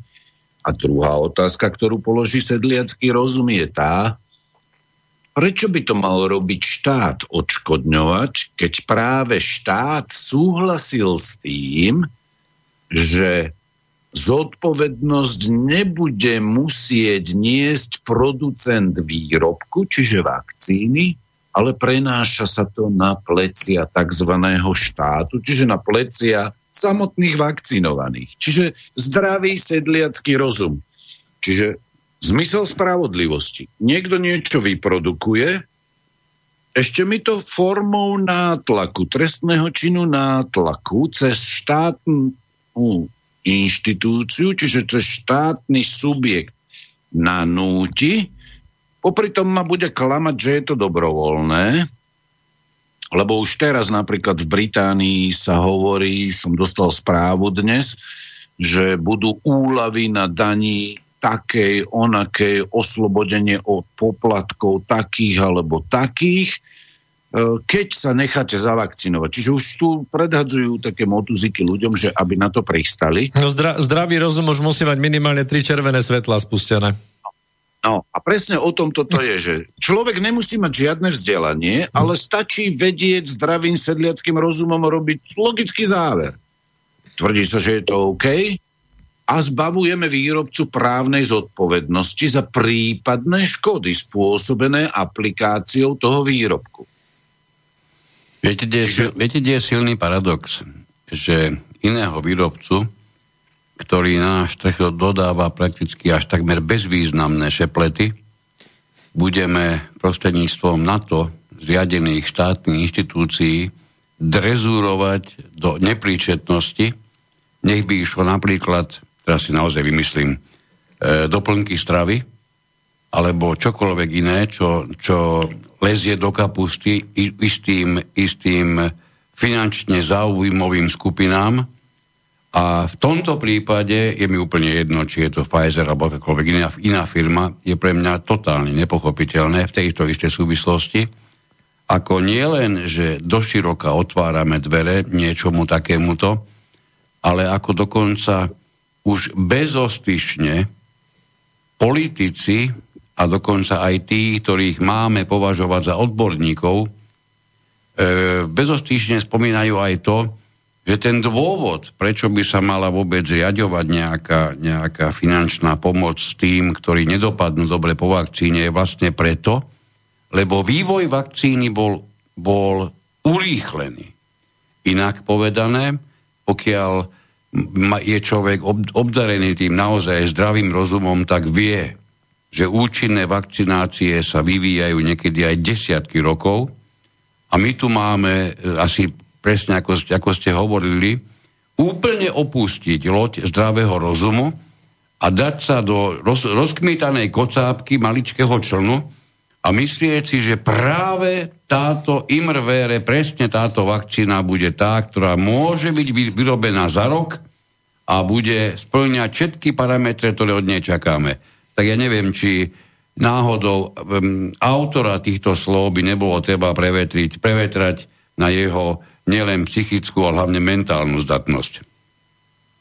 No a tam v podstate ide o to, ja nepochybujem o tom, že sa ten produkt, o ktorom hovoríme, vyvíjal roky. Ja som o tom dokonca, mám o tom aj dôkazy, ale nejde o to, že ak máme hovoriť o nejakej elementárnej spravodlivosti v rámci tých vzťahov medzi jednotlivými členmi spoločnosti a na trh príde nejaký výrobok, ktorý je podstate experimentom s ľudským zdravím a s ľudským životom, tak e, každý má dostať to, čo mu spravodlivo náleží. A tu sú dva prvky spravodlivosti, ktoré treba pripomenúť v rámci toho zdravého sedliackého rozumu. Nikto z občanov nie je majetkom štátu ľudská prírodzenosť a dôstojnosť a ľudské práva, ktoré vyplývajú z tej dôstojnosti človeka, tvoria, oni predstavujú nedotknutelnosť ľudskej osoby. A ja si ako zdravým sedliackým rozumom kladiem otázku nielen v kontexte spravodlivosti, ale aj v inom kontexte. Prečo by malo záležať akcionárom nejakého producenta vakcíny na mojom zdraví, keď ani nevedia, že ja existujem, alebo moje rodina, alebo moje deti. To je tak dojemná starostlivosť o moje zdravie od úplne neznámych ľudí, alebo od tých ľudí, ktorí, ktorí behajú po televíznej obrazovke, tam tí profesori, ktorí získali tituly na jednej super vychýrenej vysokej škole po celom svete, kde titul profesora získa možno aj moja akváriová rybička. Trnavsku ale... myslíte? No, no, no, tam, tam v Bratislave. Uh-huh. Ale to, to, to, to, to, aký má zdravý sedliacký rozum? To si ľudia nevedia fakt položiť otázku, že prečo, keď je niečo také fantastické a perfektné, prečo mi to ľudia musia zo strany štátnych inštitúcií nespravodlivo nanúcovať? Však keď by to bolo také skutočne perfektné a život zachraňujúce, to ľudia by sa trhali za tým. To zdravý sedliacký rozum nejako tých ľudí ani trošku už dnes nekopne? Veď teda, keď je niečo fakt dobré a zachráni ma to, to, to ľudia budú stáť rady, aby sa dostali čím skôr k tomu, čo im zachráni život. Pobijú sa o to ešte. Bude sa to skupovať Nemusí, protekčne, no? Nemusí pán kapitán lode hovoriť, že on sa nechá, že sa mu zdá férové, že on by radšej nech sa všetci ostatní a on až na konci. No ja s radosťou mu prenechám 8 vakcín od mojej rodiny, od mojej ja. deti. Jako, to je úplne nonsens, z hľadiska spravodlivosti, lebo štát nevlastní svojich občanov, nevlastní ich zdravie. My sme zodpovední za svoje zdravie v individuálnej rovine. To je spravodlivé. A e, nie je prejavom spravodlivosti, aby niekto e, mi ponúkal, alebo doslova nanúcoval trestným činom na tlaku nejaký produkt, ktorý ja z hľadiska zdravého rozumu odmietam, pretože ten produkt nikdy nenahradí môj prírodzený ľudský imunitný systém v rámci mojeho psychofyzického ľudského organizmu, tak ako on funguje. Čiže toto sú tie veci toho zdravého rozumu, ktoré ľudia by mali nejakým spôsobom vnímať, nejako intuitívne. Ale ja sa bojím, že tie ideológie dnes uh, dosť intenzívnym spôsobom eliminovali minimálne čiastočne a u niektorých ľudí aj možno kompletne ten zdravý sedliacký rozum a logiku. To ale vraví sa, alebo sa vravievalo, že s tým sa človek rodí. Že nemá to vôbec na to vplyv vzdelanie ako také. Pra, práve naopak. Niektoré vzdelávacie systémy dokážu z neho ukrajovať, ale ale no, naozaj nie asi... Je, toto nie je na smiech, je pravda. Dobre si to všímajme. Žiaľ, výnimky potvrdzujú pravidlo, ale nepoznám ich až tak veľa. Čím je vyšší stupeň dosiahnutého vzdelania, tým väčšia absencia práve toho, tak toho zdravého sedliackého rozumu sa žiaľ Bohu objavuje. E, znovu je to zrejme individuálne. Ťaž, ťažko na toto takto asi jednostranne odpovedať, lebo na jednej a na druhej strane určite existuje množstvo výnimiek v tom prípade a pokiaľ máme veľmi veľa, veľa výnimiek, tak, tak základný postulát nebude správny. No, ono, my sme to minule sa mi zdá, že preberali. E, mne sa ľúbi, ja som vždy hovoril, že papier na hlavu ešte neznamená, myslím diplom nejaký, že v nej človek niečo má, ale Kasatonov, jeden ruský autor, to vystihol úplne geniálne, keď povedal, áno, ľudia sa rodia s prírodzeným darom aj inteligencie, aj zdravého sedliackého takého rozumu, inými slovami. Len Problémom je to, že idiotov sa rodí málo. No tak teda máme štátny vzdelávací systém, ktorý ich sériovo vyrába. Čiže e, aj tá ideológia v tých médiách jednoducho tak zredukuje ten zdravý sedliacký rozum, že ľudia už potom nechápu nielen to, čo by chápal každý človek, keď absolvuje, ja neviem, 5 tried základnej školy, ale oni potom už nechápu ani ten pojem spravodlivosti, lebo oni nevnímajú nátlak štátu, povedzme za posledných 10 mesiacov v rôznych oblastiach, oni ho nevnímajú ako nespravodlivé vydieranie alebo trestný čin, poviem príklad nátlaku, alebo obmedzovania základných ľudských práv a slobôd, alebo teda nanúcovanie rúšok, kedy sťažujú prírodzené dýchanie. Oni to tak nevnímajú, tí ľudia. Fakt je tu určité dosť veľké percento ľudí. Koľko podľa vás? Vám humorne a trošku satiricky a ironicky, že to sú rúškoidi alebo covid veriaci a oni to nevnímajú ako ponižovanie, múčenie alebo porušovanie tej ľudskej dôstojnosti, ale oni to vnímajú dokonca pozitívne. No a to už je fakt jak sa hovorí, nie že momentary lapse of reason, v jednej takej skladbe, že iba chvíľkové, momentálny kolaps rozumu, ale to už je permanentný stav. No a vidíme, že v tom ten vzdelávací systém a tá ideologická propaganda v médiách sú úspešné.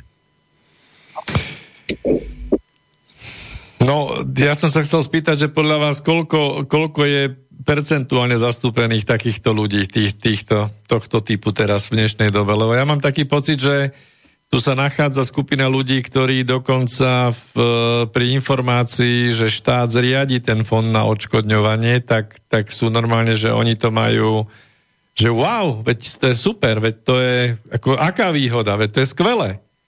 Tak to zodpovedne sa štát tomu postavil. Áno, konečne sa štát postará. No?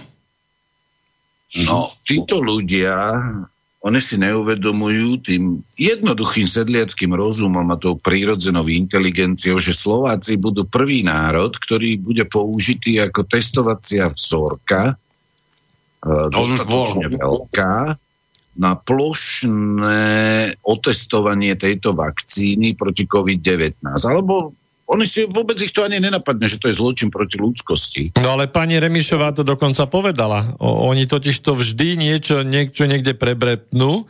Ona konkrétne povedala, že my máme tú výsadu, že dostaneme prvých 150 tisíc vakcín na Slovensko. Ano, čiže, to... čiže ešte to aj povedia. No a, a aké je to percento ľudí? No to budete vidieť na tých usmiatých tvárach ľudí, ktorí sa tej vakcíny už nevedia dočkať. No a ja potom budem so smútkom a s určitým súcitom po ďalších 10 rokov sledovať, čo sa s tými ľuďmi bude diať, pretože to určite nebude bez následkov. Problém je to, že my sa potom nedovoláme spravodlivosti, lebo ak ste spomenuli ten fond na môj poput, tak, tak ten fond poviem príklad, stane sa, jak sa to často stáva a pritom sa to verejne popiera, že sú mnohí ľudia, mnohí rodičia majú deti postihnuté po očkovaní a je nespravodlivé, že štát svojou autoritou ich legislatívne k tomu nútil pod určitými hrozbami sankcií že im to nekompenzuje. Lenže ja pokladem úplne inú otázku v súvislosti s tým pravým zmyslom spravodlivosti, že koľko peňazí vynáhradí poškodené zdravie na celý život. Koľko peňazí? No to, to je dobrá otázka. Ten, ten ceník tých postihov, to vôbec zostaviť niečo také, to by ma fakt zaujímalo, teda, ako to sa to bude vyčíslovať. Lebo, lebo tu tu spravodlivosť znamená, že každý má dostať to, čo mu patrí. A uh, ja už vidím tých odborníkov, ktorí robia tú propagandu, že uh, ako bude ten štátny fond fungovať. A ďalšia vec, títo ľudia zamlčiavajú do neba volajúcu nespravodlivosť, že producenti napríklad vakcín, keď to používame ako príklad v tejto relácii, sú zbavení právnej zodpovednosti. My tu, keď e, máme nejaké poškodené dieťa alebo niečo podobné, tak my nemáme zo zákona nárok žalovať výrobcu. Hm. Toto je elementárny, do neba volajúci príklad nespravodlivosti právneho systému. To znamená, že ja vo svedomí ako občan sa staviam voči tomu na odpor a odmietam takéto štátne praktiky, ktoré hraničia s terorizmom a bioterorizmom. No, čiže toto je fajn, že sme sa vlastne vrátili späť do relácie, aj keď ten príklad bol, myslím, veľmi dobrý. Čiže skúsme, skúsme spolu rozviezť ešte teraz ten, to právo na odpor.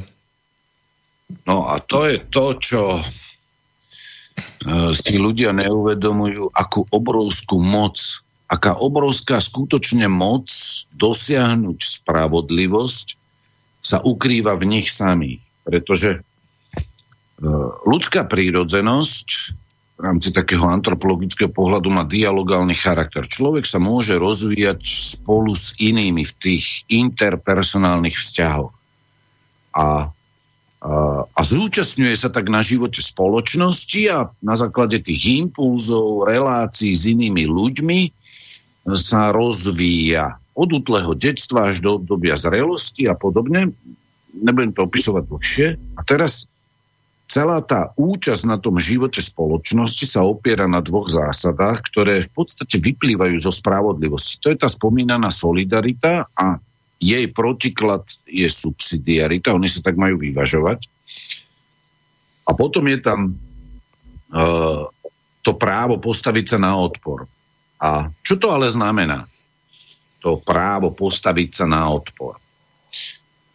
V momente, kedy na základe racionálnej úvahy, zdravého rozumu a nejakej analýzy ľudia vidia, že spoločnosť sa uberá nespravodlivým smerom, že je deptaná alebo deštruovaná ľudská dôstojnosť, základné ľudské práva, to my prežívame teraz v čase koronahysterie, tak človek má v podstate aj právo, aj morálnu povinnosť postaviť sa na odpor.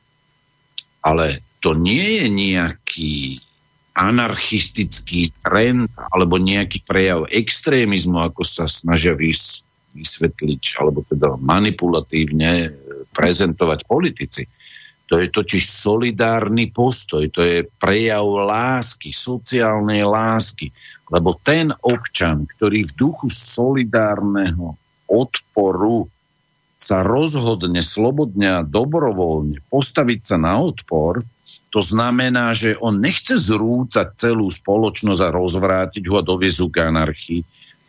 on jednoducho vidí na základe racionálnej úvahy, že spoločné dobro, pre ktoré si ľudia zakladajú štát, že on má nejakú ochrannú funkciu, má nejako vytvoriť, e, poviem príklad, spravodlivý právny poriadok a zabezpečiť rozvoj kultúry a vytváranie toho spoločného dobra, ktoré sa skladá z jednotlivých dobier e, konkrétnych členov spoločnosti a tie druhy dobra sú duchovné, morálne, kultúrne, ekonomické a také, tak on vidí, že tá spoločnosť sa uberá nesprávnym smerom, že takto sa uskutočniť nedá ani to spoločné dobro, ani ten integrálny rozvoj jednotlivých členov spoločnosti, čiže spoločnosť sa stáva, poviem príklad, totalitnou, tak on sa konštruktívne stavia na odpor tejto tendencii, kam tá spoločnosť smeruje a a týmto zdôrazňuje ten jedinečný, nedotknutelný rozmer ľudskej osoby a jej pravdivého dobra.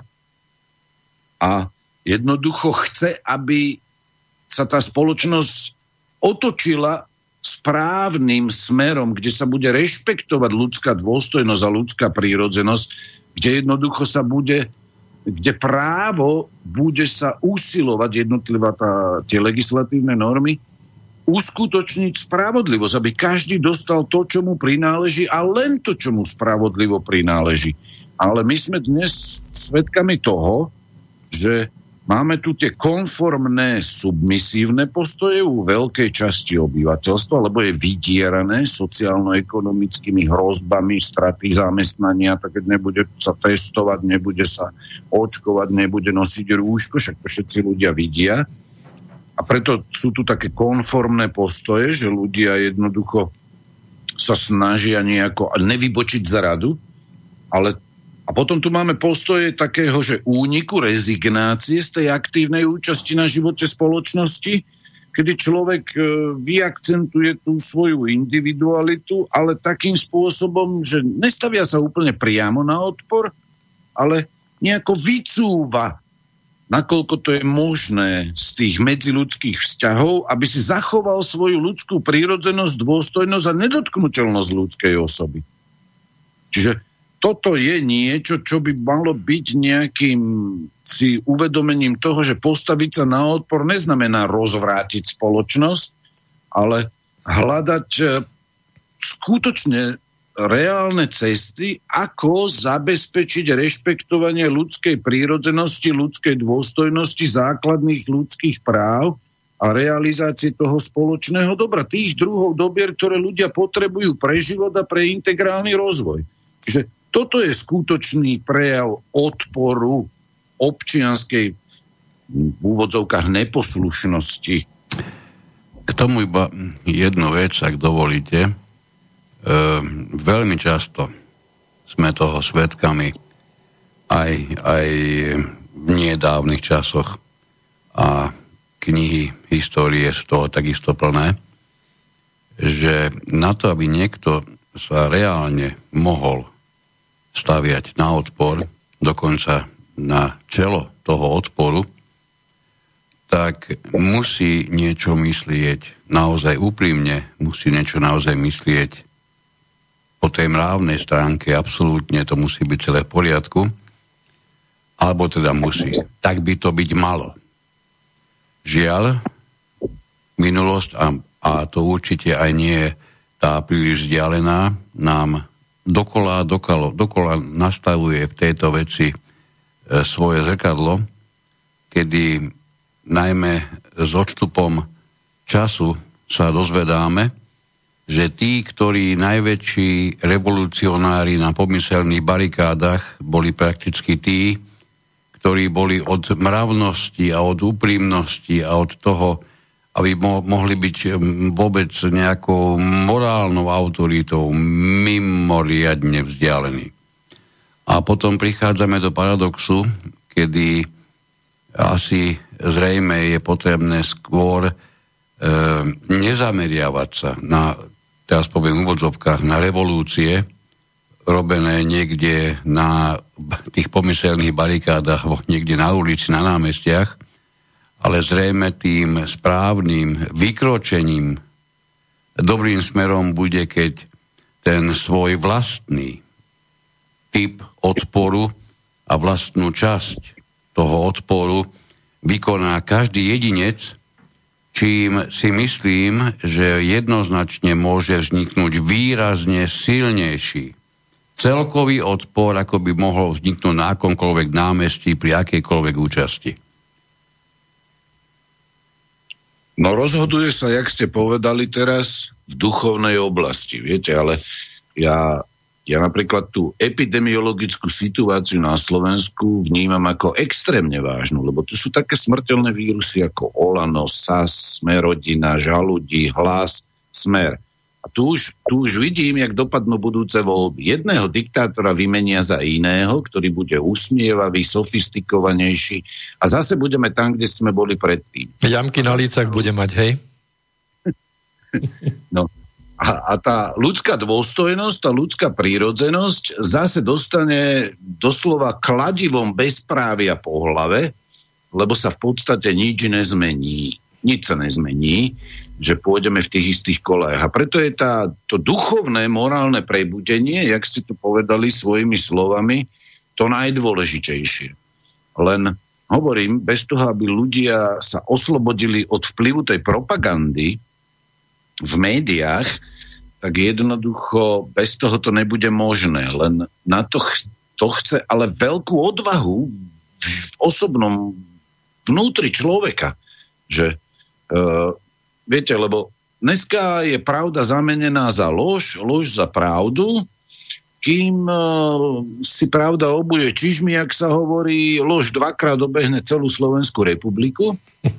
A, a, a potom sa stane to, že pravda je častokrát, keď poviete pravdu, tak ho označia za konšpiráciu. Len, len tí ľudia, keďže už nemajú ten zdravý sedliacký rozum, tak oni za konšpiráciu označia pravdivý výrok, v ktorom sa konštatuje existencia konšpirácie.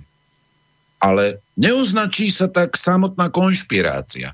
Uh-huh. A výsledkom je potom to, že pravda o konšpirácii je tak desivá, že človek odmieta prijať túto pravdu a preto ju radšej vyhlási za konšpiráciu to tvrdenie o jej existencii. A takisto to je ale s tými lžami, ktoré jednoducho sú v spoločnosti, v médiách. To je jednoduchšie. My tak. máme strach povedať pravdu. Uh-huh. Lekári majú strach povedať pravdu o realite celej COVID hysterie, o testoch, či PCR alebo antigenových. A, a keď už títo ľudia mlčia, tak sa potom naplňajú tie slova iných múdrych ľudí, že nezabezpečíme teda spravodlivosť, lebo dobrí ľudia a tí, ktorí poznajú pravdu, si ju nechali sami pre seba a nepovedali ju svetu, nepovedali ju spoločnosti. No potom ako chceme dosiahnuť prebudenie ľudí, návrat k zdravému rozumu, k logickému mysleniu a k spravodlivosti ako takej, kde základom bude morálna pravda, morálny princíp pre akúkoľvek legislatívu. Povedali ste e, asi základnú súvislosť e, medzi tým samotným pôsobením masových médií, nazvime to takto pracovne, a dopadom pri, pri tom zdravom posudzovaní skutočných reálí. Tejto súvislosti mi nedá nespýtať sa vás, ako, ako, ako vnímate, ako pozorujete asi momentálne, momentálne tú najviac sledovanú aktivitu na celom svete a to sú samotné voľby v Spojených štátoch, pokiaľ je teda voľbu prezidenta. Ako to vidíte? No, je to, to je doslova, doslova civilizačný zápas o spravodlivosť. Z určitých zdrojov, ktoré z opatrnosti nemôžem menovať, je zrejme, že v amerických voľbách došlo k masívnym podvodom nevydaného rozsahu, ktoré sa týkali nielen falšovania lískov, hlasov, elektronickej manipulácie, ale dokonca aj zasahovania zvonka. E, celé by som to prirovnal k viacdimenzionálnej partii šachu, kde je nazhromaždených toľko dôkazov, o masívnych podvodoch, že zápas o spravodlivé rozhodnutie týchto volieb, lebo ten volebný proces je v Amerike troška komplikovanejší ako u nás, e, prebehne najbližšie dva týždne. A z tých informácií, ktoré mám, myslím si, že ten zápas bude úspešný. A s veľkým očakávaním čakám na reakciu hlavného mediálneho prúdu, pretože zločiny, ktoré sa napáchali v tomto volebnom procese, e,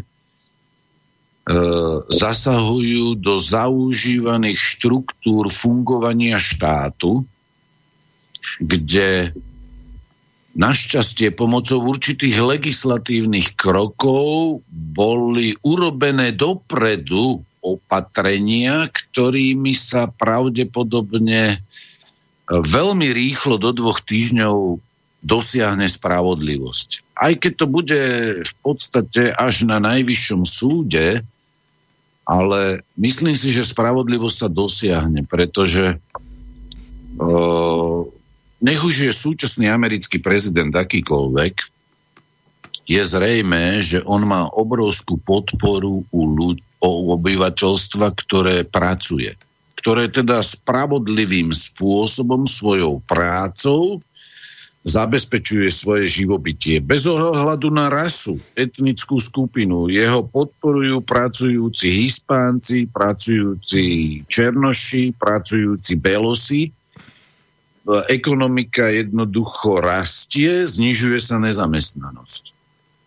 A tým pádom e, sociálny status veľkej časti Američanov sa pozdvihuje postupne. A toto by sa odrazilo pravdepodobne vo voľbách, ale určité skupiny zase globálneho charakteru nemali príliš pravdepodobne záujem na takomto vývoji a napriek zabezpečeniu, veľmi dobrému technologickému zabezpečeniu hlasovacích lístkov sa ukázalo, že v niektorých okresoch hlasovali ľudia z cintorínov, ľudia, ktorí sa narodili v 18. storočí alebo v 19. storočí a dokonca hlasovali poštou, tí, ktorí už boli pochovaní na cintorínach a to sú 10 tisíce hlasov a to sú už preukázané fakty, ktoré boli predložené súdom, kde súdy vydali veľmi zaujímavé rozhodnutia. Ja som niektoré z tých rozhodnutí čítal, že v určitých častiach žalobu Trumpovej administratívy alebo jeho teda toho legislatívneho, no právnického týmu zamietol, ale v niektorých e, častiach v žalobe vyhovel. A tu sa média k tomu postavili veľmi selektívne, že to, čo bolo zamietnuté nejakým súdcom v niektorom štáte, povedzme, že to bol federálny súdca, tak to sa dalo do médií, že Trump neúspel a to, čo úspela tá žaloba v nejakých aspektoch, tak to sa jednoducho metodou, ideologickou metodou manipulácie vynechania vôbec nespomenulo. A potom sa vyrába falošný mediálny obraz, že však voľby už sú viac menej rozhodnuté, hoci voľby ešte stále prebiehajú a budú ukončené, až keď volitelia zvolia skutočne prezidenta. A ja si myslím, že ten zápas o spravodlivosť má aj iné dimenzie ako len voľba amerického prezidenta, alebo povedzme, tam boli tri druhy volieb, tam sa volili ešte ľudia do senátov a do niektorých iných orgánov. Čiže tam ešte prebiehajú aj iné procesy na pozadí, ktoré sú rozhodujúce a ktoré boli naštartované pred cca 4 rokmi. Takže ja s určitým pokojom očakávam ten výsledok, ktorý bude spravodlivý. S vysokou pravdepodobnosťou bude spravodlivý. Čiže ja sa o výsledky volie príliš neobávam v USA. No myslím si, že bude veľmi zaujímavé a aj spravodlivé, pokiaľ sa naplní to, čo povedala Sidney Powell, že ten, e, ten software Dominion, ktorý je schopný všetkého, tak povediac v rámci rozhadzovania hlasov, bol uplatňovaný aj v ďalších 28 krajinách sveta. Dve už zazneli, Nemecko a Belgicko v Európe, tak uvidíme, že či nejaké takéto chápadla náhodou nejdu spravodlivé v úvodzovkách aj k nám. No, ono, algoritmy to sú úžasné veci vo softvéroch.